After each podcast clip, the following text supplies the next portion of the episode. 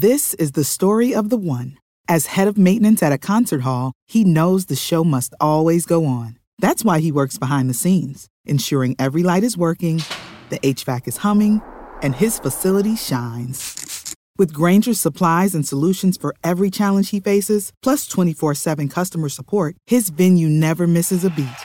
Call click grainger.com or just stop by. Grainger, for the ones who get it done.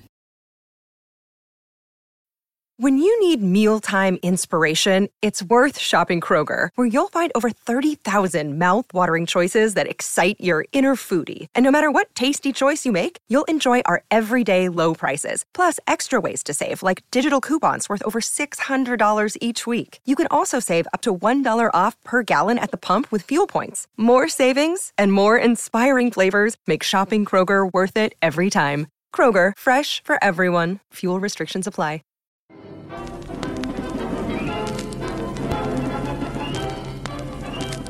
Let's go back in time to 1932 as Converse brings you historic footage of the legendary original Celtics with whom all great professional teams are compared. We have now taken over your radio.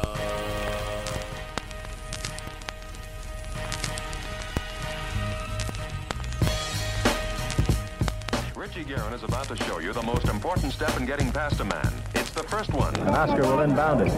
The men in green, the Milwaukee Bucks, that's Alcindor against Bellamy. Anderson has Jordan.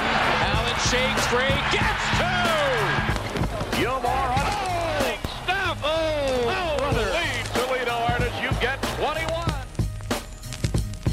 4.28 to go in the first quarter for the Cow Palace. Here's Barry.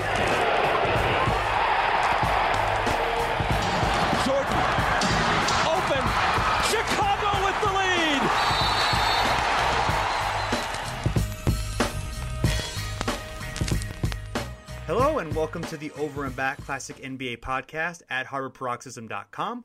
I am Jason Mann, and I am uh, very pleased to join in our continuing WrestleMania series. Is uh, Bijan Bayne, the author of Elgin Baylor, the Man Who Changed Basketball. Bijan, welcome to the show. Thanks for having me. So we're gonna chat about uh, uh, some of the highlights of the uh, Celtics and Lakers uh, finals rivalry uh, between 1959 and 1969. They met seven times in the finals, with the uh, Celtics winning each time, but some very close calls there, including three game sevens during that time. We'll talk about some of the the highlights of their rivalry. But first, I, I want to talk a little bit about um, Elgin Baylor. Uh, you wrote a uh, you wrote a book about him, and um, what made him such so special as a player, and how important was he to uh, the Lakers of that decade? Okay, great question. Uh, both great questions in terms of context some of the things that I felt and that I found made him special as a player were he is the first player to whom we can trace the style of play that we take for granted now, in the sense that he was a one on one offensive player from the wing who took his defender or defenders off the dribble. And from the dribble, no matter if it was 16 to 18, 20 feet out, ended up somewhere in the lane. And uh, whether that meant improvising, whether it meant changing hands, whether it meant a spin based on how the defender reacted, uh, adjusting the ball, bringing it down, bringing it back up, double clutching, all of those things that we see commonplace now, we can trace to Baylor in terms of anybody seeing them nationally. The other thing that made him important is that when the Lakers were still in Minneapolis, which they were the first time they met the Celtics in an NBA final in uh, 59, as you know, uh, his style of play and uh, the electrifying nature of his appeal was such that Bob Short decided to move the team to Hollywood. And the NBA did not have a presence west of St. Louis before Baylor. And um, you can really say, I mean, the way that um, that Bill Russell was a, a defensive pioneer in terms of the style and the effectiveness in which he played defense, Baylor in many ways was a was an offensive pioneer as well. That's correct. They both sort of understood the game in a way that, obviously, in Russell's sense, was almost the closest equivalent that the sport has ever had to a goalie or goalkeeper, and the way that that controls possessions and also starts fast breaks and allows people to cheat on defense. And in terms of Baylor, the fact that he was able to improvise in the lane, adjust shots, uh, change hands, and things of that nature, and was so uh, not creative to be flashy, but creative based on what the defense dictated, inspired a generation of the the Gus Johnsons, the Julius Ervings, the uh, later on the Michael Jordans and the Dominique Wilkinses as players who slash and score and sort of uh, adjust on the fly.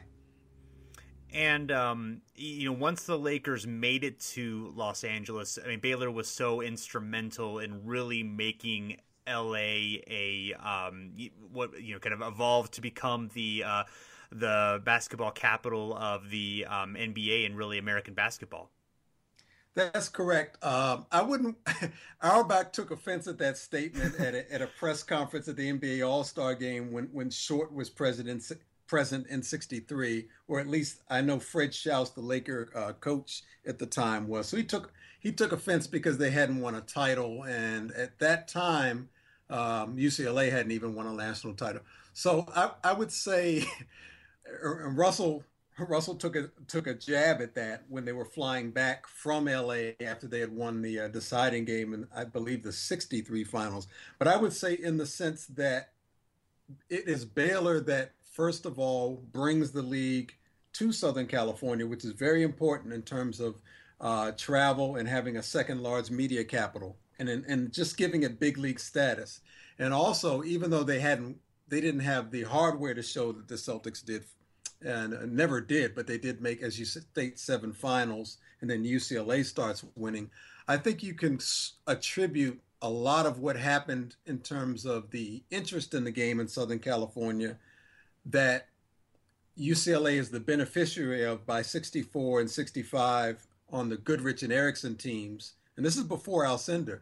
When they won the first two titles, a lot of the kids were Southern California high school players. And I think the interest between 61, 63, and 64 uh, attracted a lot of young men to a game that they hadn't been playing, paying that much attention to before Baylor. And that made the high school uh, game in the region stronger. Mm-hmm. Um, what about uh, Jerry West comes along um, a couple years after Baylor, and they are really the uh, the co-stars of that team. Um, what was their relationship like, and how did they sort of deal with um, a situation in which they definitely could have become rivals, or you know, the egos could have gotten in a way, and you know, perhaps and it could have gotten toxic. But you know, from my understanding, that didn't really happen with with Baylor and West. They pretty much got along and and, and had a good relationship. Well, my research showed and interviews showed of, of people who were their contemporaries or teammates, such as the Hot Rod Hundleys and people of that nature, although when West becomes a better player and, and more integral to the scoring, there's some professional pride there and things of that nature because obviously there's not quite as many shots. Baylor averaged 38 in 61 62 and 30 well he averaged he averaged 34 in 61 62 i think that was the year where he um, missed 30 odd games to uh, reserve duty 38 uh, the year before. And then when West becomes a higher scorer, there's a couple of things that happen. One, Baylor's knees weren't as strong, so it actually helped. Uh, but but obviously there he wasn't as much uh, the, the the lead person in the offense. Well, he still was, but it, it, was like a tandem at that point. So I would say after 63, he becomes a tandem and a scoring duo. And the way that they handled it was Baylor was obviously, as you state, a couple years ahead of him. Baylor was team captain, uh, and Baylor was widely respected not only by West but around the league. So guys like Russell looked up to him, Guy Rodgers, Oscar Robertson, the Al Attleses, uh, the Lenny Wilkinses, the Hal Greers because he was sort of garrulous. Uh, he had a sort of a regal air, a lot of journalists describe it as. And West deterred to that the first few seasons. And then when West became more of an offensive threat, because they didn't have a third strong scorer, and because they were always relatively weak in the post, they complemented each other, and it never became something of a professional or ego rivalry. Um, for uh, for Baylor and Russell, you know, they had a lot of they, they, were you know Russell considered Baylor a peer and a friend. They would go to movies and dinners together, and also you know both recognized their importance to the game. Um, uh, they had a lot of parallels as well in terms of. Um, activism inside and outside the NBA in terms of uh, speaking out on um, social issues. They both were really important in terms of um, labor rights for uh, the players, and they both uh, Baylor being the first, but both um, uh, within a few months of each other. Um, boycotted um, NBA games, or they, these were um, these are preseason games. Um, Baylor in Charleston, West Virginia, Russell later in Dallas, and then again with the Celtics in uh, Lexington, Kentucky. Um, can you t- tell the story about uh, uh, uh, about Baylor in Charleston?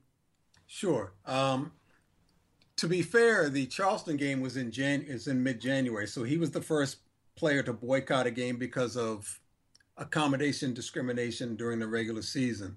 Uh, in January '59, when Elgin Baylor was a rookie, uh, as you well know, and some of your listeners may or may not, the NBA used to schedule games mostly in the regular season, but sometimes mostly in the preseason, but sometimes during the regular season in cities where they could take advantage of the appeal of a player on the roster of either team who had played college ball there.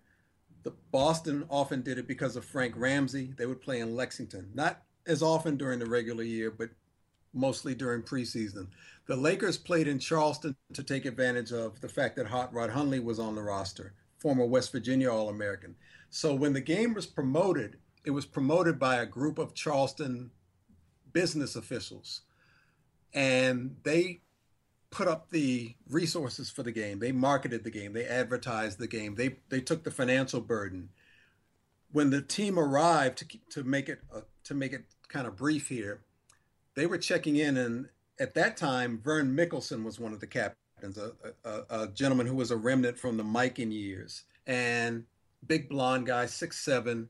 They're they're at the front desk in Charleston, and Ed Fleming and and Boo Ellis and Baylor are all waiting with with the rest of the guys, Dick Garmaker and Bob Slick Leonard. And as they're registering, the desk clerk looks at their ethnic makeup and says, you know, they can't all stay here. Well, Short had written the hotel in advance and made it clear that there were four Negroes on the team, and there hadn't been any resistance to him when he um, asked if there if, if that would cause any complications regarding lodging.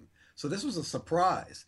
And so when Mikkelsen is just getting the names and the number of keys and the room numbers and things like that, this was something that caught everyone off guard. And Baylor was within enough earshot to tell that the desk clerk was having issues. What results that night is that because the four black players have to stay unscheduled in a segregated rooming house, Baylor decided not to play. He thought about it, but something happened also when they went out to eat and they weren't served there. Uh, so he thought about it and d- decided not to play. Now, the game is to market or take advantage of Hundley's appeal. So when they're in the locker room, Hundley looks at him and says, You're not dressing out. And he said, No, Rod, I'm not going to play. And he said, That's really, you know, a tough thing because this is my home crowd and I I kind of understand, but could you change your mind? And he said, No, I'm not an animal to be let out of a cage. And then the Russell boycotts uh, come later. But the, the thing the thing to remind ourselves is that Baylor was a rookie. So he had he didn't have the standing of a Russell. He wasn't a veteran. He didn't have the the uh, standing with media. He didn't have standing with, with the, in in the public eye. So he risked that as a rookie. Yeah, and um, yeah, and and obviously took a lot of courage to um, to do that. And um, what was the relationship between uh, Baylor and and Russell? Like, did you find anything interesting about that in your research? Sure. Um, Baylor and Russell, as serious as they were on the court, and as you know, take your heart uh, sort of uh, foot on the throat Michael Jordan types uh, or, or, predecessors of Michael Jordan in terms of their their will and their attitude and their professionalism. Because the league was still under an unspoken racial quota, they were quite friendly. Uh, four, three or four blacks per team in the late 50s, early 60s. By 61 or 62, maybe five on some teams. And because of lodging and things of that nature, the guys drew close. Uh, Russell comes out of college about two years ahead of Baylor, but they're pretty close in age because Baylor actually was born in 34 and so was Russ. So, just to give you an example of how genial they were, there's an incident where Russell finds out in the mid 60s that Baylor has that the Lakers are going to wear these royal blue blazers when they when they're on the road, you know, when they're on flights and things like that, a team jacket and they had to decide what shade of blue. And when Russell heard the story, he said, uh, "How diplomatic of Mr. Baylor to uh, decide that it was okay to let them wear this particular shade of blue." So they were they were big uh, teasers. Sure. Yeah. Um, and, you know from what I read, absolutely Russell had you know he loved pranks. He had a great sense of humor, and, and Baylor was it was was very like was chatty and was you know uh, kind of constantly. Um, or you know or consistently was just you know gregarious and engaging and um and, and that kind of thing um so going to uh, going to some of the highlights of their um, of the finals in which they they, they faced off. Um, the 59 finals were uh, a, sweep by the Celtics, so not a whole lot uh, going on there. But um, but the fact that you know Baylor as a rookie was able to take this team to uh, the finals, uh, year in which he won Rookie of the Year, finished uh, top 10 in scoring, rebounding, and assists, and then also managed 55 points in a game, which was the the, the third highest total of all time at, at that point in the league. Um, says a lot about him with you know a a couple of younger players who would kind of stick around for a few years, but but really mostly um, aging veterans. Mikkelsen, who had um, you know been with the original Minneapolis Lakers dynasty, and then guys like you know Dick Dick Garmaker and Larry Foust, who you know were many time All Stars, but were you know at the end of their career. That's right. I, in, in that series, they were swept. Um, the first two games were in Boston. The first game was close. Was 118, 115. Uh, the deciding game was relatively close, 118, 113. But the Celtics were uh, a veteran club in a good way in the sense that Cousy was not on his last legs. Neither was Sharman. Heinsohn was only in his third year. Russell was only in his third year. Uh, and Russell only played half of his first year because of the Olympics, so they were fresh. So they had a good mix of young, youth, and veteran. The Lakers had Baylor and worn veterans, uh, so that wasn't a very balanced series in the sense that the Minneapolis got to that finals despite having a losing record during the regular season. Mm-hmm. Yeah, they, yeah, 33 and 39. Um, they managed to uh, upset the uh, the Hawks, who had uh, were in the midst of four out of five finals and would really be a fierce rival for the Lakers for uh, toward the end of the 50s and most of the 60s. Uh, um, not really that remembered of a um, of a rivalry now, but they absolutely went back and forth a lot with the Hawks getting the better for the most part of those early years, and the Lakers breaking through and having the better of those later years. That's right. The uh, the Lakers and the Hawks for most of the very late 50s and very early 60s till about 63 almost met annually in the Western Finals. And when they did, the Hawks still had the triumvirate of Pettit, Hagan, and uh, Lovellette. And, Le- and Hagan and Baylor went at it because they were both, even by by the standards of those times, undersized forwards. Hagan was only about six four. Mm-hmm. Uh, yeah, he was about Frank Ramsey size. So they would they would guard each other for the most part. They were both physical. They were both sort of gliders. Hagan had that running hook no one could block, and um, I interviewed Hagan for my uh, Baylor biography. And he says that he had good games against Elgin, and he was as quick as Elgin. Uh, that Elgin was the first really really dynamic score and the and the first really the kind of person that you were tempted to double team and things of that nature. But because they were about the same size, roughly the same age, although uh, Hagan was not on the Kentucky team that Baylor played in the NCAA finals, it was, it was that Hawk team was a very high scoring, uh, three All Star savvy veteran team in one of the most uh, still segregated NBA markets. So there was a lot going on socially and in terms of rivalry when they played one another because as you know uh, in in the very late 50s they were one of the they were the only team to take a championship off the Russell Celtics. Mm-hmm. Yeah. Um, so moving on to uh, 62, uh, the Lakers, of course, are in are in Los Angeles now. Um, Jerry West has joined the team and is in his um, in his second season. This is the season that Baylor only plays 48 games because of military service, but uh, it has just an extraordinary scoring average. Um, they're now coached by uh, Fred Schaus, who was uh, West's uh, college coach.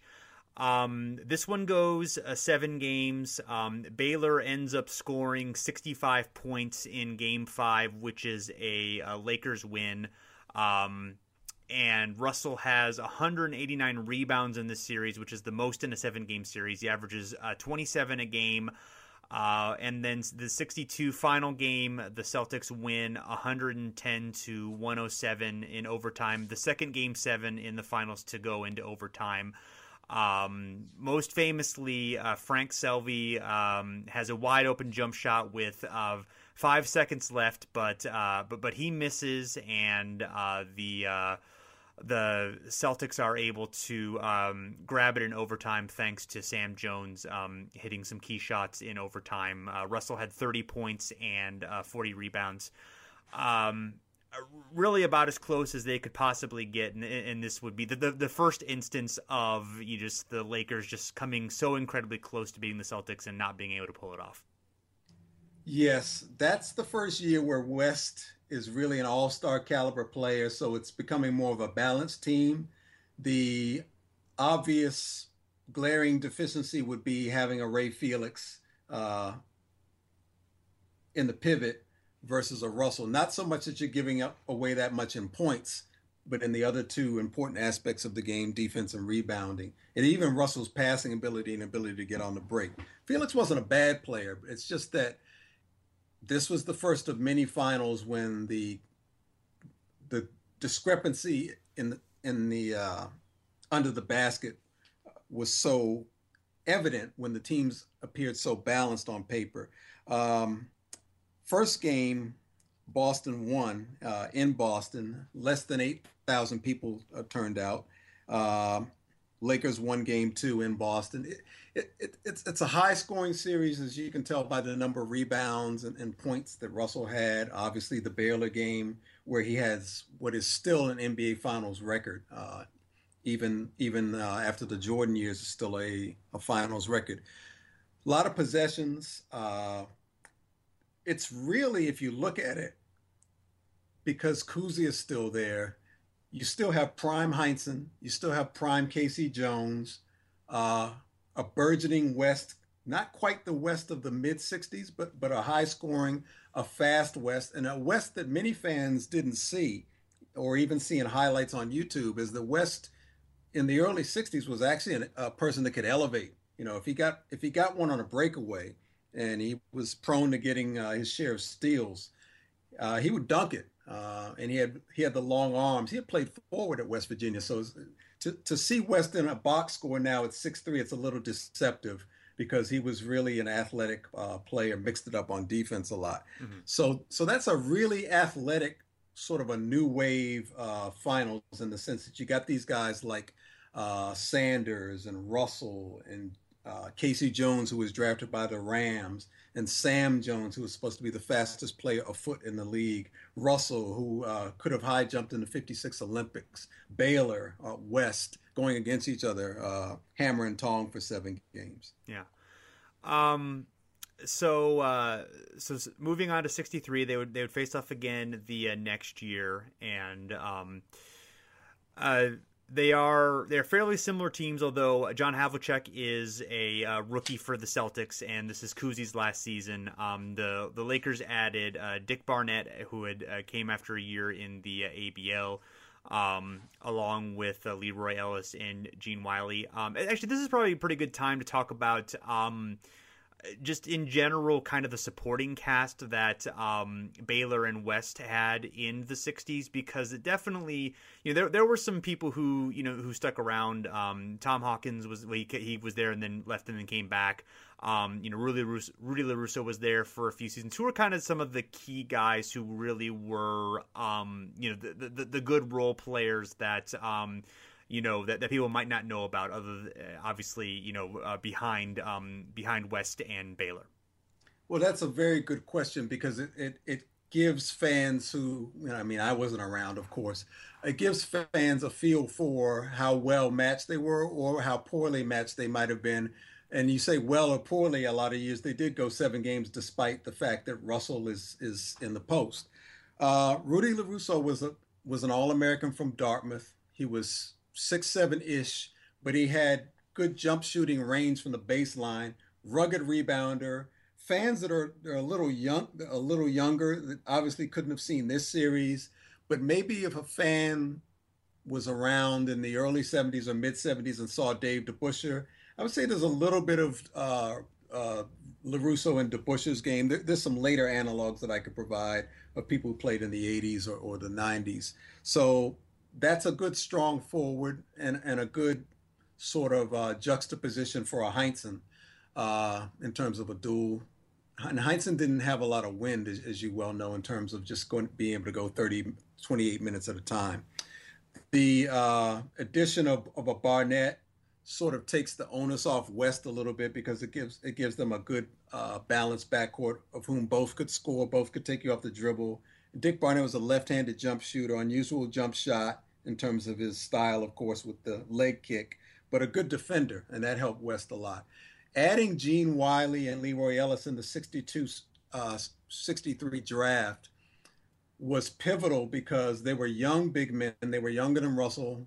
They could both run. Wiley was a leaper. He could block shots. Ellis had a nice jump shot. He was also very fast. He had been a first team All American St. John's. So that gives them a little bit more depth in the post, uh, but they're rookies facing Russell.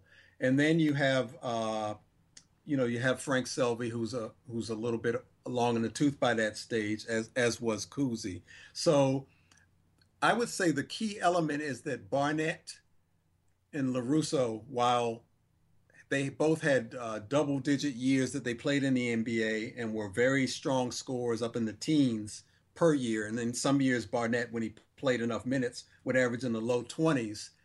Heinsohn, Cousy, and eventually Havlicek are all Hall of Famers. And, that, and that's a major difference. Of course, Havlicek is a rookie in the 63 finals, so he doesn't play as much, but a very athletic rookie. Yeah, yeah. And um, uh, he was hurt for a few games uh, in the series, although um, uh, closed it out and played pretty well uh, closing it out. Um, now, West had been injured for about seven weeks um, at the close of the season, so he was back during the playoffs, but the team didn't necessarily.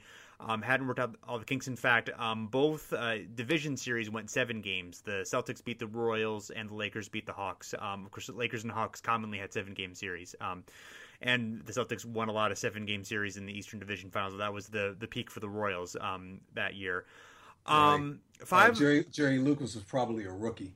Uh, yeah, I think you're right. Yes. If if he, if he wasn't still with the Pipers, he, he may not have even been there yet. Uh, um, yeah, I I think the, the team, ABL was done by then, but yeah.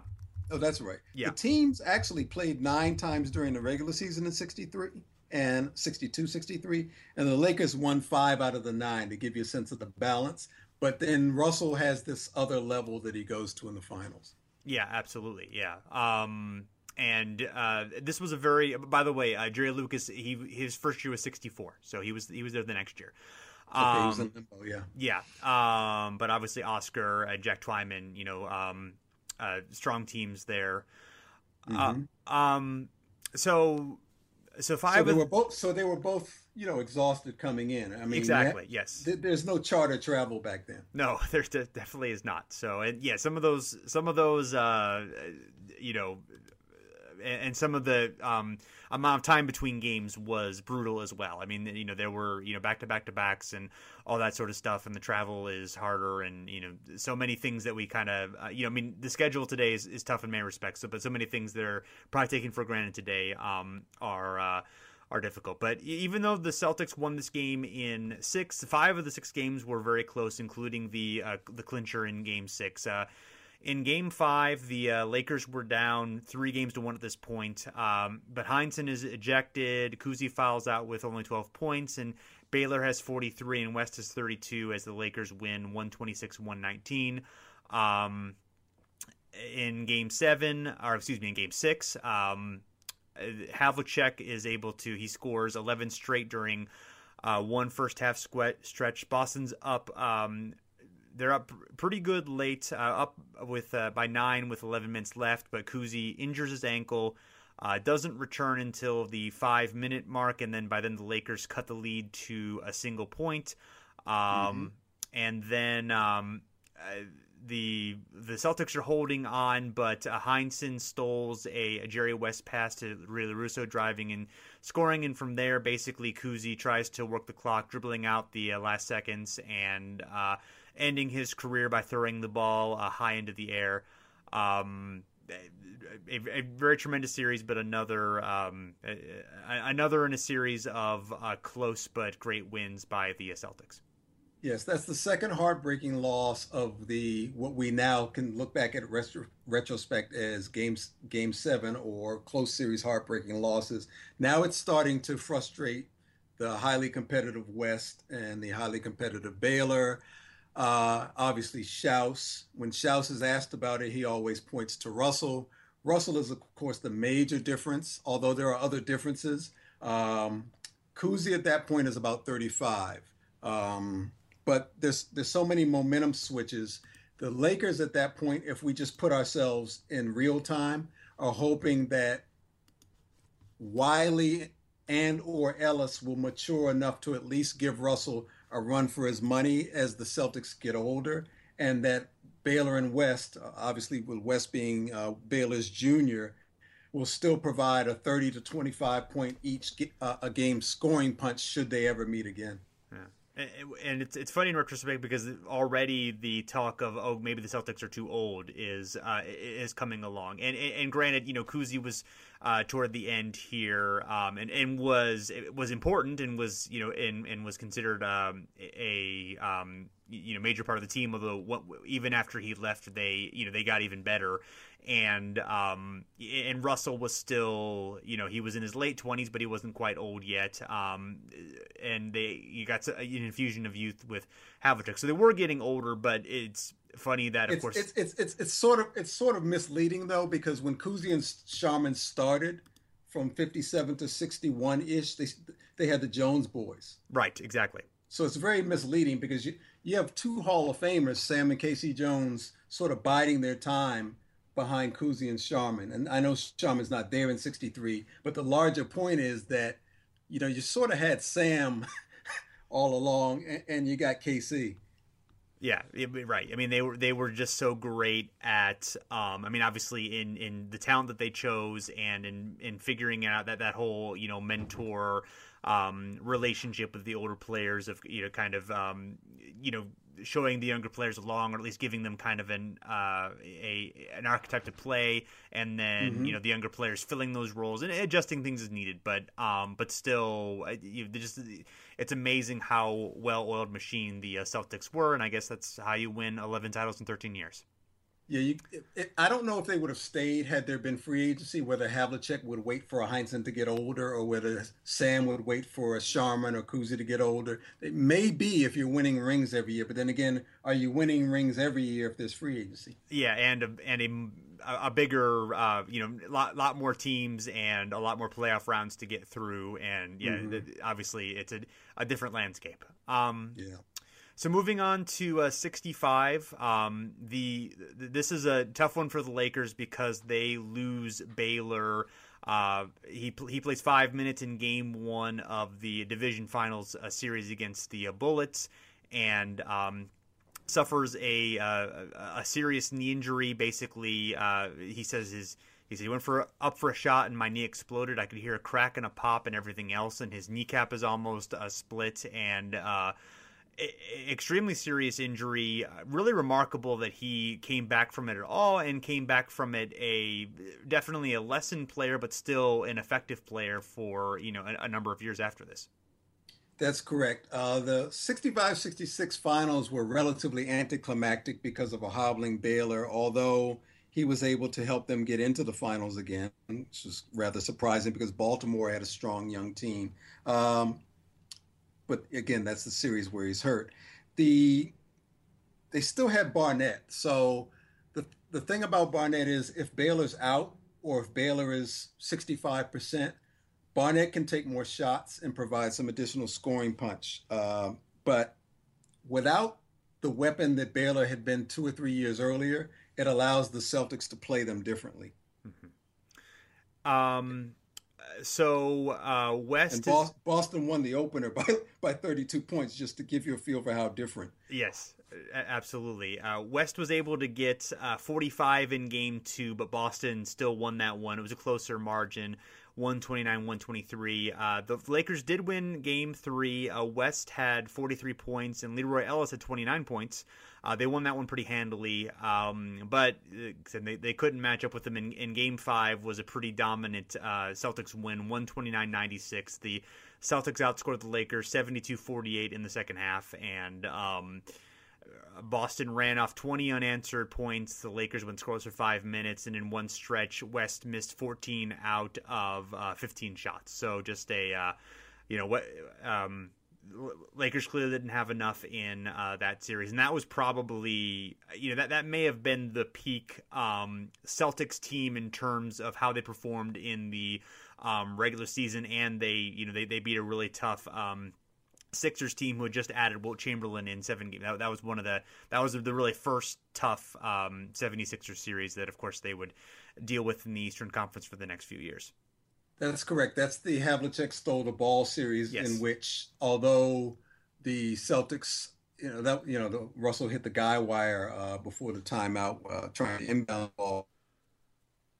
Very strong physical team with Luke Jackson and Greer and Walker and those guys. Um, the the thing about that that whole playoff run, uh, because of what happened to Baylor, West had to score more, just just because of just to keep them alive.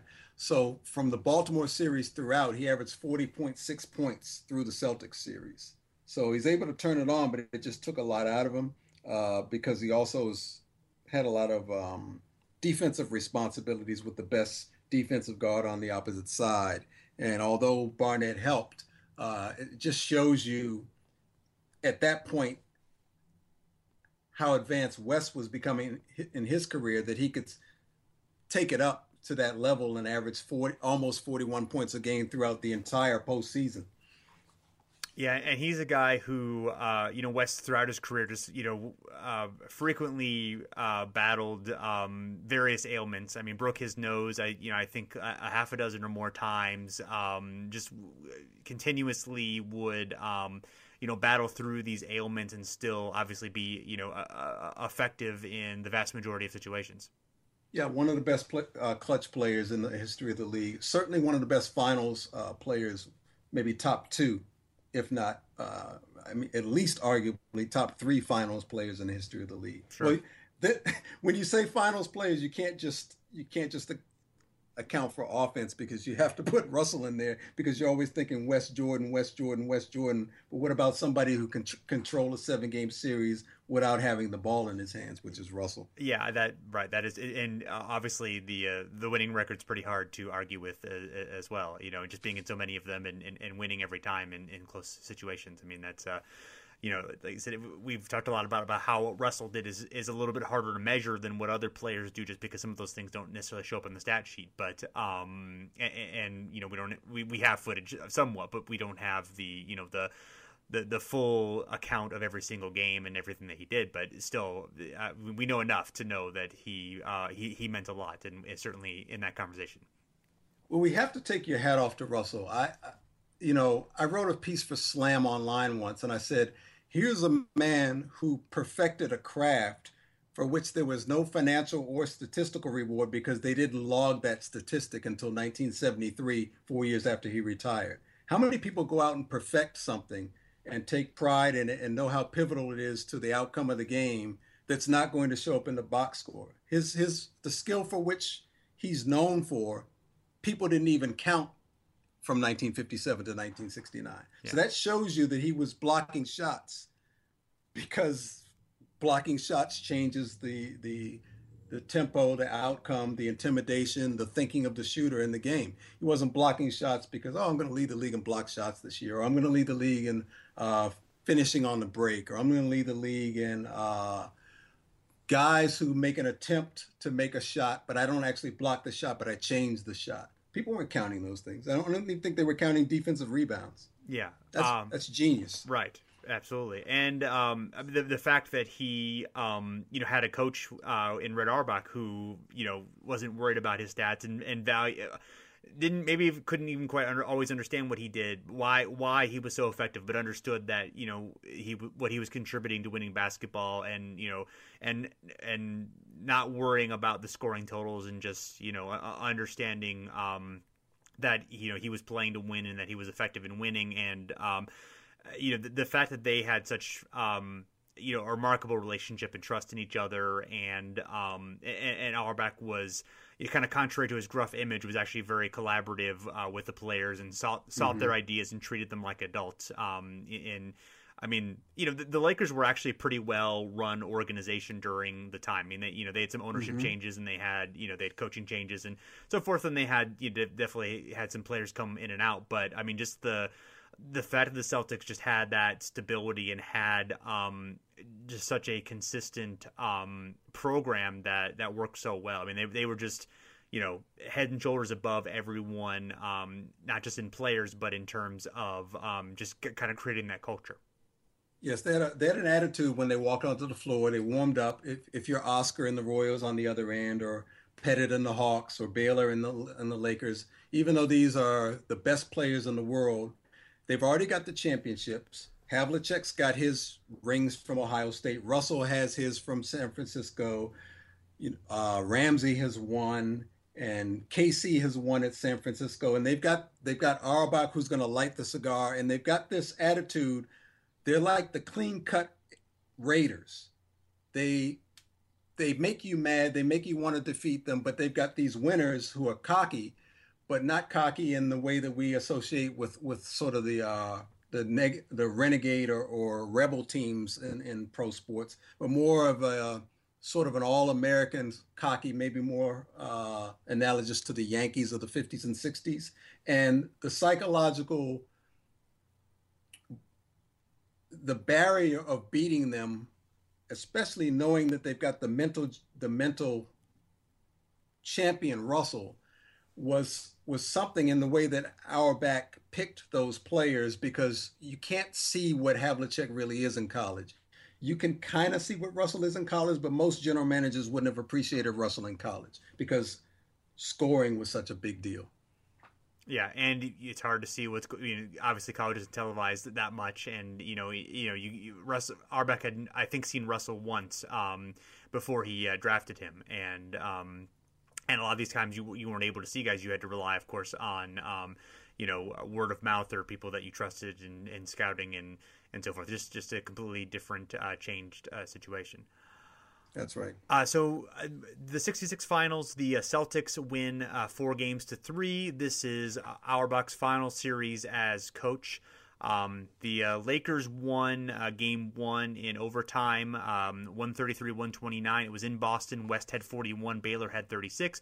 Uh, Baylor uh, recovered from the knee injury, as we mentioned, was uh, you know was was no longer you know West was clearly the number one option after that, but was still very important to the to the team, and you know could put up some big scoring performances, not not quite as consistently, but um, again, just remarkable that he, he dealt with so much pain, um, recovering from that knee injury and powering through that pain. And, you know, it was sort of a question as to whether he was really going to ever be able to play and, and to power through that and to play, you know, pretty effectively is, is quite remarkable. Yeah, he went through the psychological uh, something himself in 63, mostly 64. Obviously, when he hurts it against the, the Bullets, uh, 65, 66, of how hard can I go and test it without risking being sidelined again. And to, with the style of play of him being a floater and a glider, a guy that shot a lot of runners, twisting in midair, I, I just can't imagine having to ad- adapt and having to tweak your game when it's predicated on explosiveness and still be effective and be a serviceable i don't want to say serviceable because it makes it sound sort of mediocre but to be a dependable player for four to five more years uh, especially after the surgery to the second knee. Um, and the opponents knew it too so there were there was different ways that they could defense you after that. And but his leadership his ability to still time rebounds, the fact that he was still a, a very efficient and uh, visionary passer made him a valuable player um, even when he didn't have the lift that he had in the early 60s. Mm-hmm. And uh, the Lakers had added uh, Bob Boozer and Gail Goodrich uh, this year and um, so, so, so some of that that cast was um, rotating. Um, Don Nelson went over to the Celtics and ended up uh, being a key player for the uh, uh, for the Celtics, um, starting with sixty six. Um, game uh, before game two, Auerbach announced that uh, Russell would be the uh, next head coach. Of course, becoming the first um, black coach in professional sports history. Uh, the Celtics then won the next three games of the series, but the the the final four games of the series were all pretty close. Um, uh, Fred Schaus actually put uh, Gail Goodrich in the starting lineup and moved uh, West over to forward, which kind of helped the uh, Lakers uh, win in uh, games uh, five and six. So it's so it's, it's all tied three three, and then the final game another another very close game, but unfortunately a um, for for the Lakers another close outcome is 95-93. Uh, Russell had 25 points and 32 rebounds in this game. Sam Jones had 22 points. Uh, West had 36, while Baylor struggled in the game at 19 points, but on 6 of 22 uh, shooting. Um, another instance of the uh, Celtics taking a big lead, but the Lakers um, coming back, they the lead was down to six points with 20 seconds left. Um, Red actually lit the uh, victory cigar, but there were some um, untimely turnovers for the Celtics, and the Lakers cut the lead to 95 93 with uh, four uh, seconds left. Um, and um, by this time, the uh, the the fans kind of got a little bit crazy and were you know rushing the court and um, there was uh, kind of kind of mayhem. Eventually, uh, K.C. Jones got the inbounds pass to Havlicek, and he dribbled out the championship, dribbled out the clock for the championship. But um, I, I, I, another crazy scene, not, not quite the, the, the one key moment, but another uh, definitely um, heartbreaking situation for uh, the Lakers again. That's right. Uh, in that game, Baylor Baylor actually averaged managed to average, and we say this because of his legs managed to average 27 points and 14 rebounds in that finals. But you know, there again, there's good runs and bad runs. And uh, West had a two for nine shooting run in that in that uh, deciding game. That was another game where Freddie Schaus experimented with a uh, small ball lineup of, of the three guards uh, to supposedly exploit the quickness and and sort of um, take advantage of Sam and KC being elder. The um, the other things about that game, it's very uh, significant that you noted that back in those days, the fans could basically stand. If you see footage of those things when you know the clock is being dribbled out in that game or in the 63 uh, uh, 62 final you could pretty much stand where the parquet floor ended in that arena um, and ring the court almost like you would for a summer league game so it was dangerous things got thrown uh, when the visiting team, uh, you know, you could hear everything. Uh, when you when the ball went out of play, it was dangerous for the players because the fans were that close, as were the uh, camera staff. So it's a little. Uh, it's it's a window into a different NBA than we have now in terms yes. of just the configuration of how the game is viewed and the interaction between fan and player uh, very almost sort of uh, a remnant of the 50s almost. Uh, so that so that's kind of the atmosphere that that game was played in, and it's it's it's it's kind of Auerbach took advantage of the effect that it would have on media and on the Lakers and on the Celtics and on Russell by naming Russell his successor during the series. And uh, that's when the three game uh, Boston winning streak started, is when Russell was named the next coach. Mm-hmm. Because he had announced uh, in the 65 66 preseason that that was going to be his um, final year. But he asked a few people, he asked Cousy, who was happy co- coaching Boston College. He asked a couple. He asked Carl Braun. He asked a few people. None of them were interested.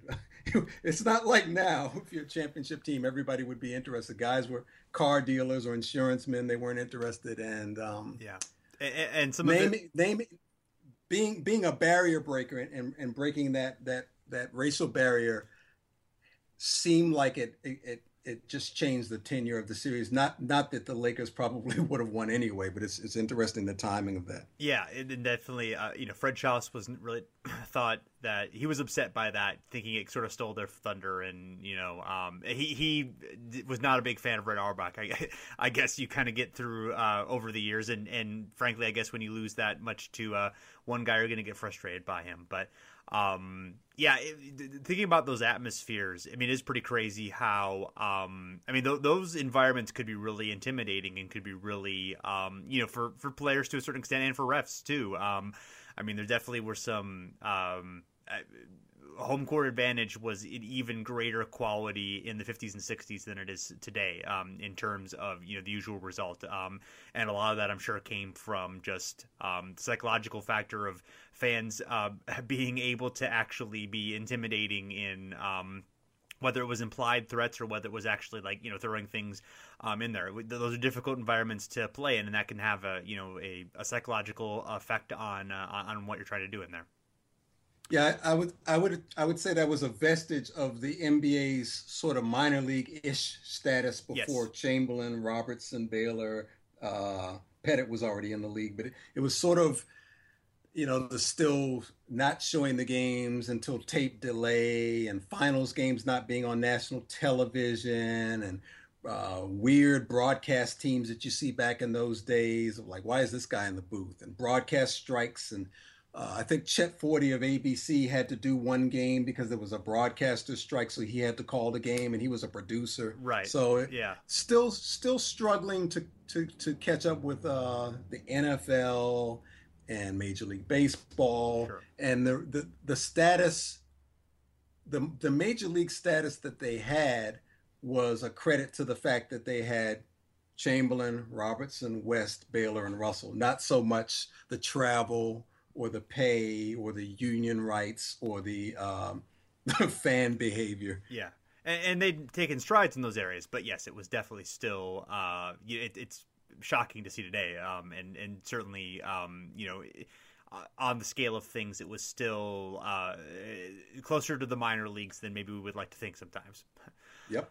Um, so 1968 finals, uh, the Celtics win four games to two. Um, the uh, actually the Lakers had a, a little bit of an easier time getting through the uh, playoffs. They beat the Bulls four to one, and they swept the Warriors. Uh, oh, that was a, those games were all pretty close, um, but they were able to sweep that series. The uh, the Celtics beat the Pistons um, in the first round, and then uh, took the 76ers again to uh, to seven. This was a year after the Sixers had beaten the uh, Celtics to end the to end the eight eight year title streak. Um, That's right. The Russell, Boston two, the Boston too old year. Yes, yes. Um, and uh, Russell was in his second season as player coach.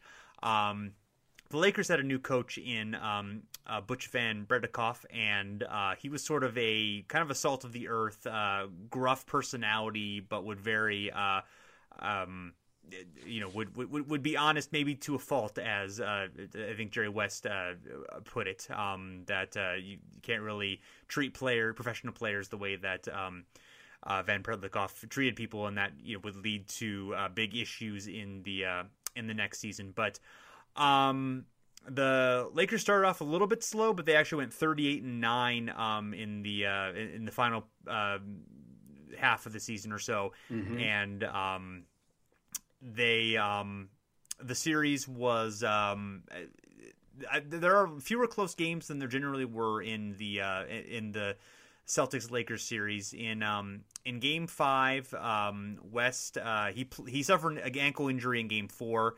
Uh, he came back though and scored 35 points. Um, the uh, the Celtics jumped to a big lead, but uh, the Lakers came back to uh, tie the score at 108 apiece. Um, and the Lakers were down by four with less than a minute to play. West stole the ball and found Baylor down court for a layup.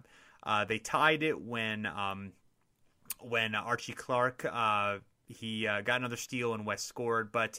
Uh, in overtime, Russell blocked a, a Baylor shot, and uh, Don Nelson hit a late free throw to give Boston a 120 117 uh, win and a, a series lead. Uh, game six didn't uh, was more was more of a blowout. Uh, 124 109. The Celtics won. Havlicek had 40 points, and um, Russell moved uh, Sam Jones to forward, where he um, posted Goodrich up and uh, forced uh, Van Breda Kolff to go with a taller, slower lineup. So this was an example of Russell, um, again in his second year as player coach, um, showing some chops as he gained more experience as a coach. That's right. Uh, that's an interesting series. It's, it's not as well uh, recounted in the lore as some of the other ones that we've that we've uh, talked about. Were and probably not the last one that we'll talk about uh, in terms of the folklore. But it's important in the sense of, as you said, there's a, there's the coaching change, the first of a couple. Uh, there'll be a player change the next year, and um, it's Van Breda Kolff coming from coaching at Princeton. Jack Kent Cooke sees a, Sports Illustrated magazine cover with two Princeton players on the cover uh, and asks who their coach is. And the, someone says, well, their coach is this guy named Butch Van Breda Kolff. And he hires him. Turns out he had taken uh, Princeton to the Final Four with Bill Bradley and was seen as sort of a rah rah guy by the uh, by the professional players. At this point in the rivalry, it's really on West's shoulders to sort of try to keep the series competitive. And uh, it's Russell's charge to be- become sort of uh, Auerbach 2.0 in trying to psych out the opponent. Yeah, and he really and he was able to um, you, you, know really really meet that challenge. And um, I love the the quote from Russell after the uh, series is done. Um, the uh, the the reporter asked him what he what he had left to accomplish, and he said, "Well, I don't know because I never had a goal. To tell you the truth, it's been a long time since I tried to prove anything to anybody. I know who I am." Which is whether he feels that way or not. That's definitely a a, uh, a standout Bill Russell thing to say. Yeah, and, and the thing is, Russell had a lot of respect for Baylor and West. Yes. Not only because they were annual finals rivals, but because they didn't, you know, they never took a playoff. They never mailed it in. They were both injury prone. Well, not, I would say West wasn't necessarily injury prone. West did a lot of diving for loose balls and things like that that led to facial injuries, whereas Baylor's injuries were leg injuries, which is your career if you're if you're a uh, uh, floater.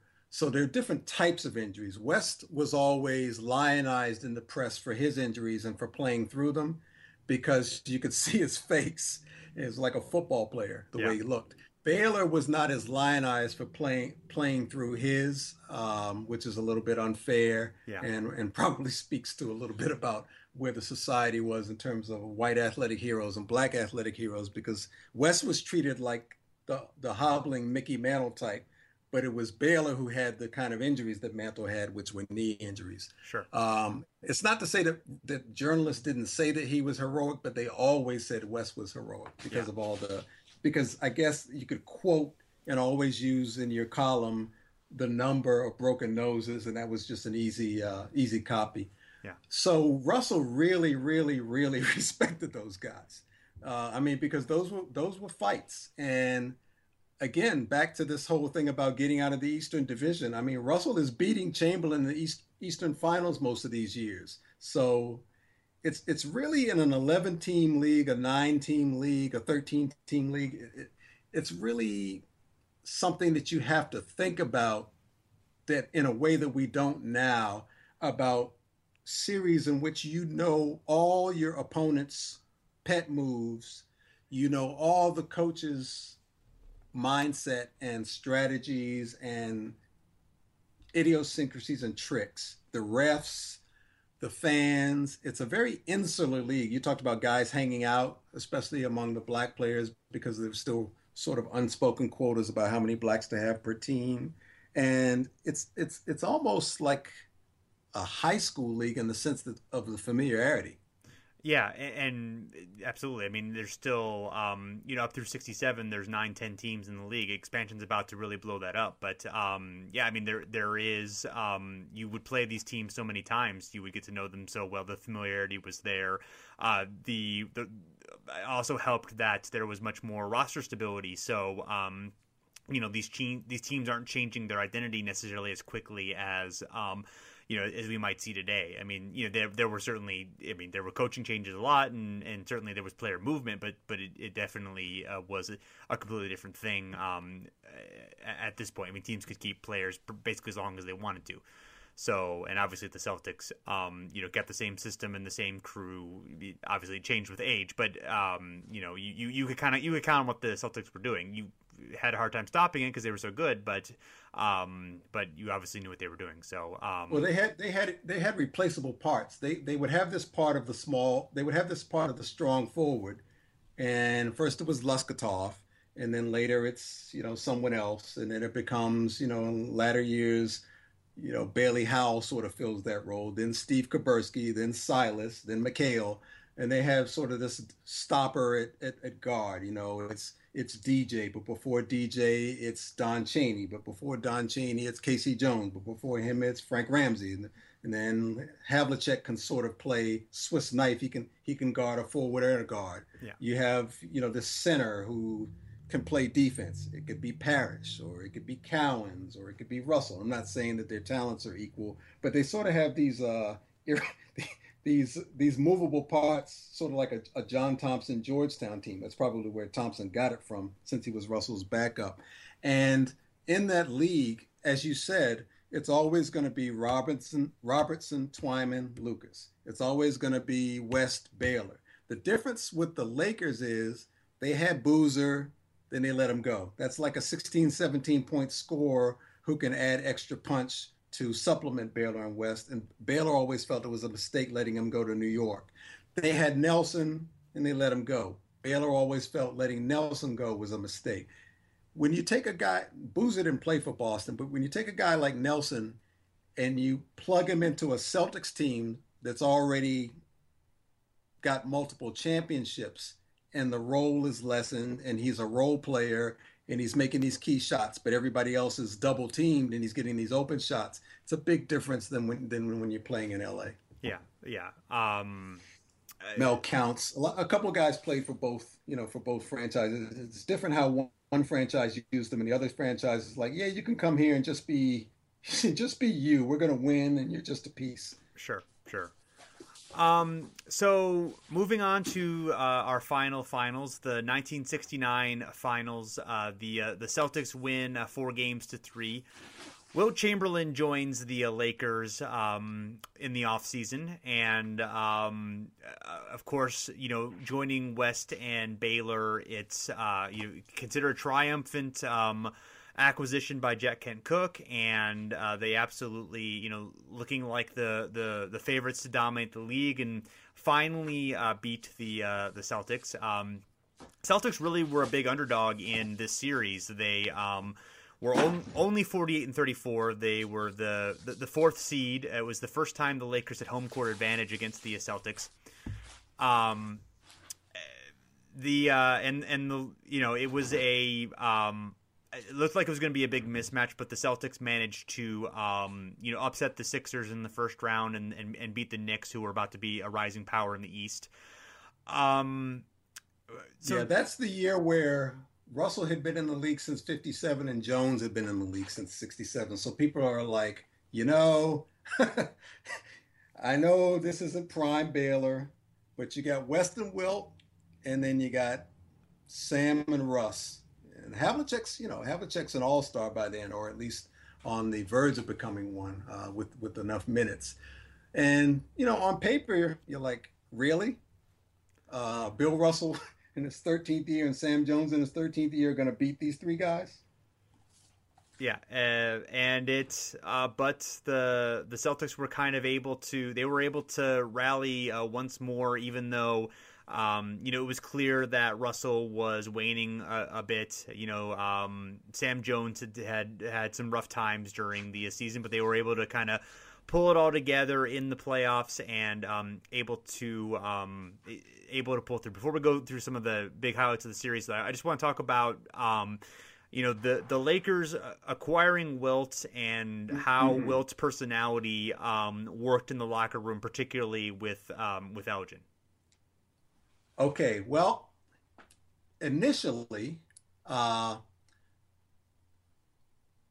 the Lakers had entertained the thought of bringing Chamberlain in since 65 in the deal where he went from San Francisco to Philly. They thought about it even then.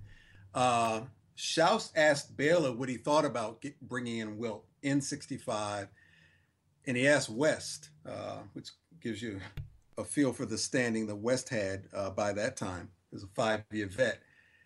And I don't, there's no transcript of exactly what they told Fred Schaus or what they told their uh, GM Lou Mohs, but you get the impression that they discouraged it without saying that they thought that there was anything wrong with Wilt, Just the the, the, the chemistry nature of it.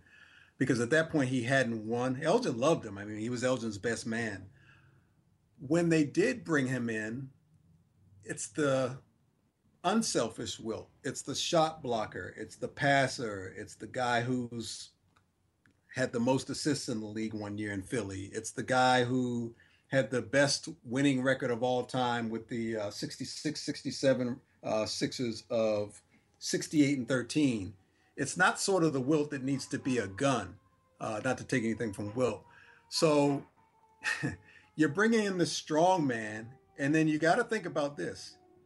You're gonna you're gonna face the Russell Celtics in the finals. So it seemed like a good idea at the time. Let's get Wilt and you know we've got Jerry. We'll get what we can get out of out of an an aging Baylor, obviously, and some other parts. And Russell will have to guard Wilt in the finals. They didn't. Russell and Baylor didn't really clash at first. What there was was uh, in the offense because Baylor likes to drive from the left lane to the right side because he's right-handed and come across the lane and swoop and score they never had when they had these guys like Counts and Leroy Ellis and Gene Wiley. Those guys didn't need to really camp under the ba- under the basket for a lot of points because they weren't the focus of the scoring. You didn't feed them very often. Wilt did. Uh, Wilt posted up down there. He was right where where Elgin liked to drive. That was one issue. Uh, the egos were not really an issue, eh, but it was more of it was it was not that Wilt was coming in wanting to be the leader of West and Baylor's team, but it was just the way that the offense had to be run to accommodate Wilt because it was an older Baylor trying to get his shots driving across that same lane. And there was also just the fact that Wilt's not a big practice person. So it's, it's just dealing with everything that was Wilt. Yeah, and the um, the the egos did come to play, however, with um, Wilt and uh, and Van Breda Kolff, which we'll talk about uh, in a moment. But um, in uh, the Lakers actually do win games one and two. Uh, West scored 53 points in game one and 41 points in game two. Uh, Elgin scored 31 points in game two, including the the the, the 12 final Lakers points in that game. Um, then Russell decides to to gain to double team West in Game Three. West at this point has uh, is t- tired out um, just from uh, just be, being exhausted from scoring so much and from so much use. Um, Havlicek scores 40, scores 42 in that game to um, despite having a swollen eye after getting poked in the eye. Um, the Celtics win game three. Uh, game four, very, very close uh, game. Could have easily gone the other way and, and changed the series, but um, uh, Sam Jones is able to hit an extremely ugly shot off the wrong foot uh, that somehow um, drops in and evens the series at uh, at two to two, uh, basically um, preventing the Lakers from going down. Uh, th- or excuse me, the Celtics from going down three games to one. Uh, in game five, the Lakers do win, but uh, West pulls his hamstring late in that game and is carried off the court. Uh, he does return for game six, but uh, the Celtics win. Russell helps shut down Wilt to only scoring eight points in game six. And then the final game, it's it's very famous. We have discussed it on this show previously, but um, the the the Celtics see the balloons in the rafters, thousands of balloons and also a program that uh, shows the uh, celebration plan for when the Lakers win the uh, game and um, and uh, win the series. Uh, Russell and the Celtics are uh, definitely use some colorful words to in their thoughts on this and say those balloons are staying in the ceiling, and then they go out and uh, they they win the game, but it is very close. Um, the Celtics actually have a big lead in the fourth quarter. At one point, it's 98-81. And then the Lakers start to begin a furious comeback led by West. Uh, midway through that, with about five minutes left in the game, Chamberlain comes up hobbling on his knee. Um, he comes out of the game. The Lakers continue uh, rolling. Um, during that uh, time. And Mel Counts actually is a fairly big part of that comeback, and they are down just 103 102. Um, Wilt wants to come, come back in, but uh, Van Breda Kolff says, no, we're doing fine without you, and um, Wilt plead, continues to plead in, to come in, but, but uh, he refuses to do so. Then uh, Don Nelson is uh, gets an absurd uh, gets, a shot from the free throw line coming off a uh, it was tipped from um, Havlicek, I believe. Uh, he he hits the jumper from the free throw line. It bounces off the rim uh, into the air and plops right into the the basket, and the Celtics are able to pull it out from there in another heartbreaking fashion for the Lakers. Probably the the most heartbreaking fashion. Um, I, I, I don't know. It'd be hard to rate based on um, all the other ones. I guess this one coming uh, coming at the end of this rivalry probably makes it the most heartbreaking because it's coming on top of what had happened before. Yes, uh, when you've when you've gone that far and you've had a possibility or a a window or you're on the precipice with the Selvy shot and things of that nature uh, that many times, and you know, especially for Baylor playing on two damaged knees, that your opportunities are running out. You are really trying to mitigate any predictable barriers to victory or any things that are intangibles that either Russell can take advantage of as a player coach or that the Celtics can take advantage of on the court. So anything like um, friction between coach and player, Van Breda Kolff earlier in the season telling Wilt to play uh, in a in a way in which if if you just uh, do what Russell does, uh, we'll win the title. And this is at a point in Wilt's career where he's basically focusing on defense and rebounding uh, to say things. And and I think one of the big problems with Van Breda Kolff Chamberlain, and it even bleeds over into how Baylor and Westview will, is that Van Breda Kolff, Van Breda Kolff Chamberlain had their um, disputes out in the in the press. Yes, it wasn't limited to the locker room. One would say something about the other, like uh, Van Breda Kolff would imply that Wilt is a little uh, uh, unmotivated, or maybe even use the, the, L word that ends in Y. To a reporter. Uh, then Wilt would say something about uh, coach, and he would say it to a reporter, not necessarily, and sort of maybe not even all to, all the times to each other's face. Although there was a lot of that too, especially because Wilt wasn't a person that loved to get up and, and practice. or thought much of practice, but neither did Russell. Russell hated practice, yes. but Auerbach was a different type of uh, coach in terms of his mental handling of players, where he didn't force him to do something that he wasn't doing because they were winning. Um, so be, being played out in the press, the, the press had a field day with it, uh, especially LA media because it's a different era. There's no social media. There's no way to sort of glean or clear your conscience or to rectify or to say I didn't say that between editions of the uh, Los Angeles Times or the Los Angeles Examiner or the Nightly News.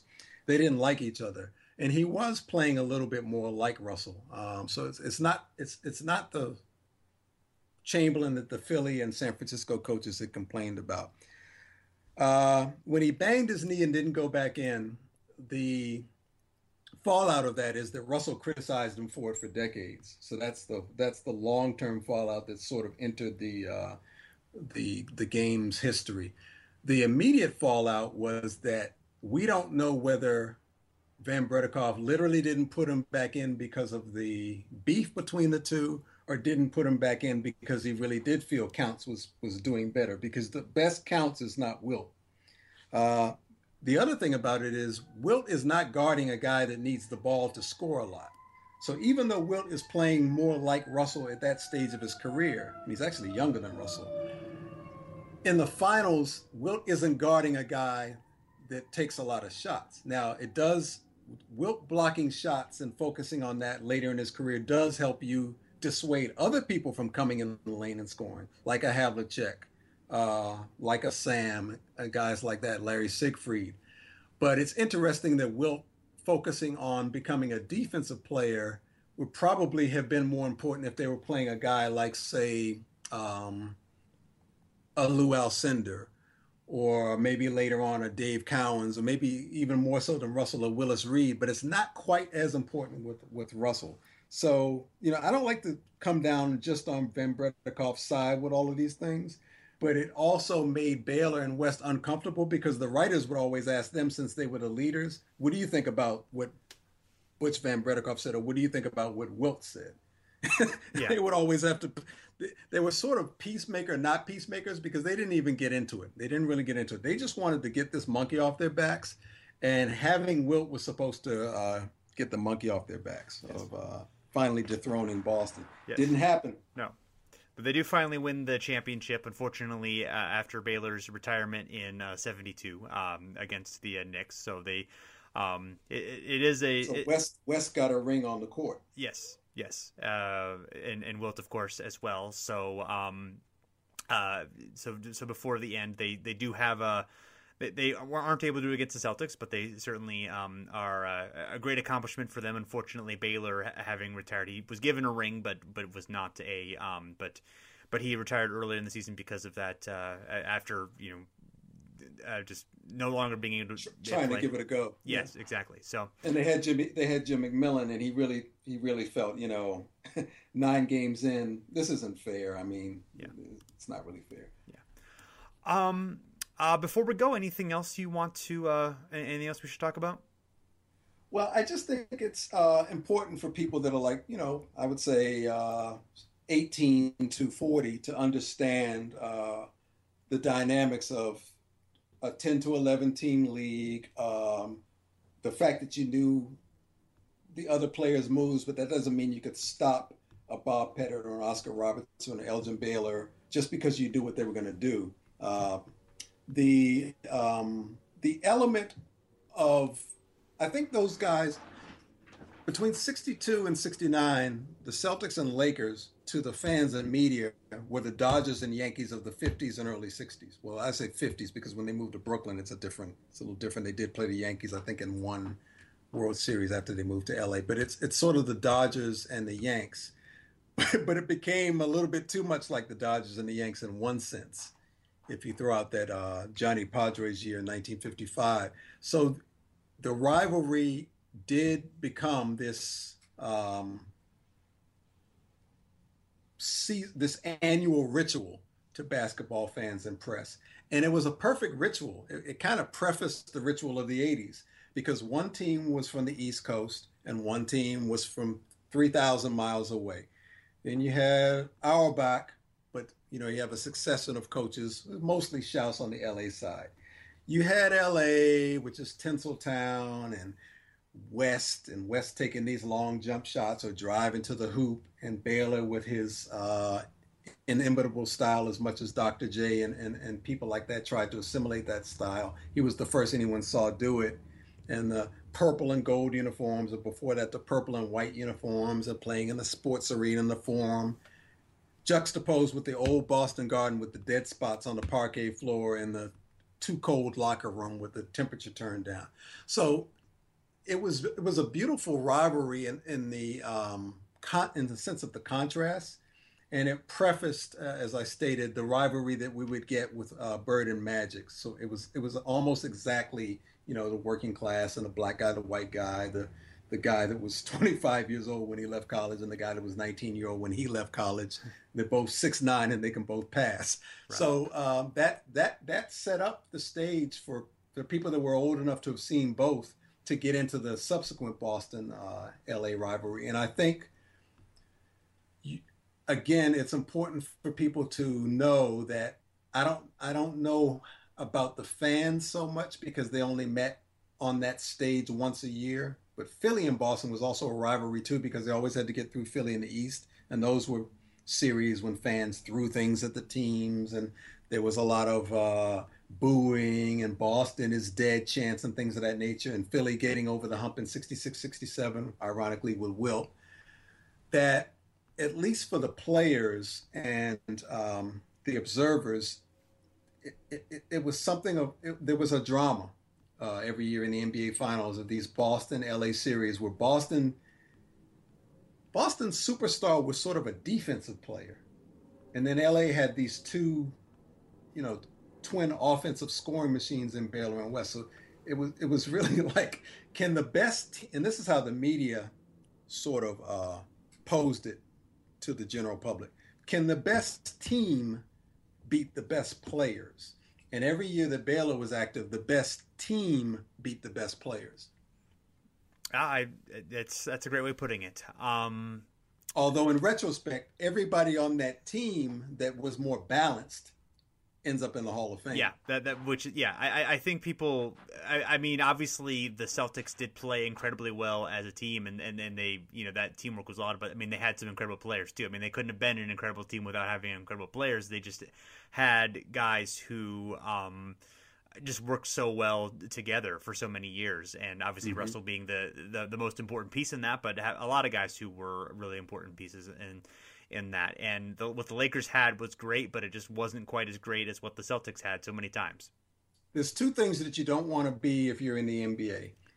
You don't want to be born around 1934, 35, or 36, and you don't want to be born around 1963 or 64. Yeah. If you want a championship.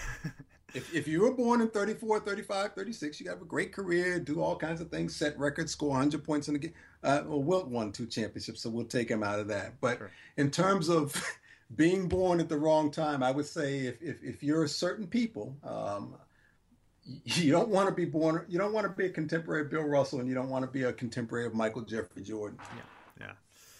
Well said.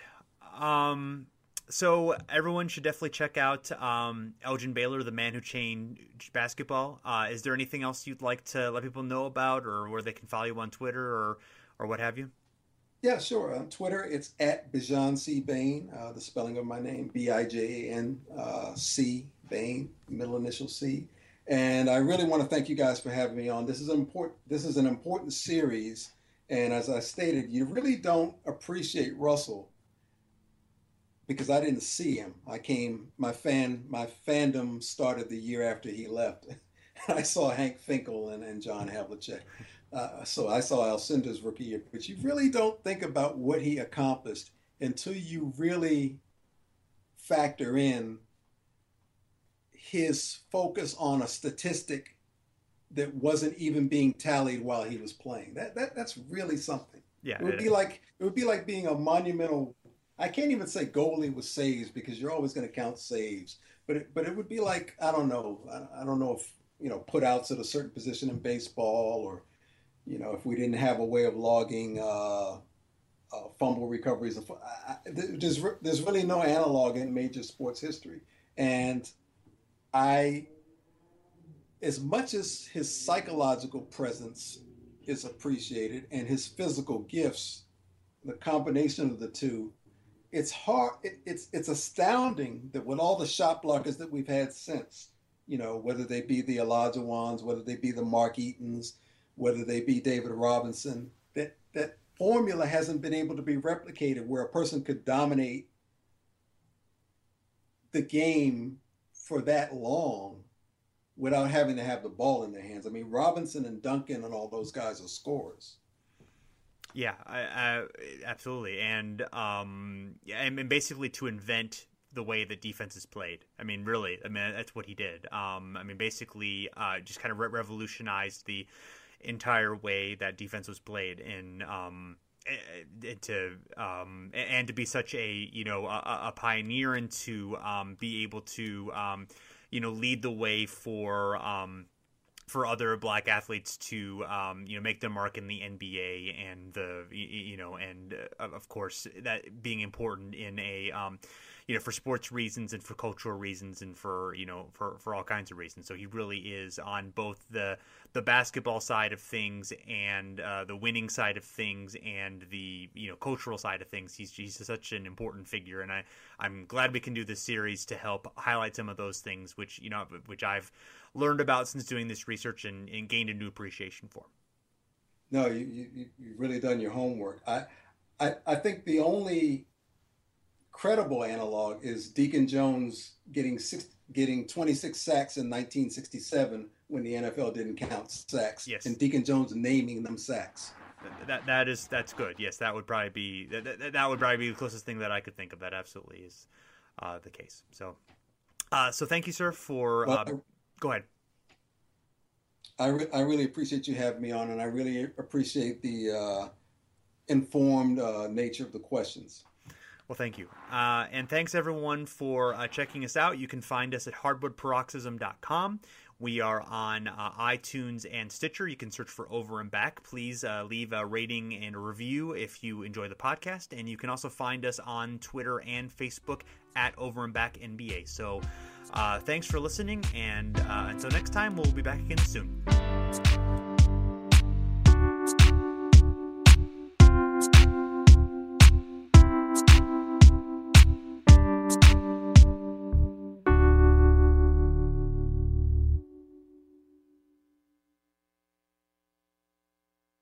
This is the story of the one.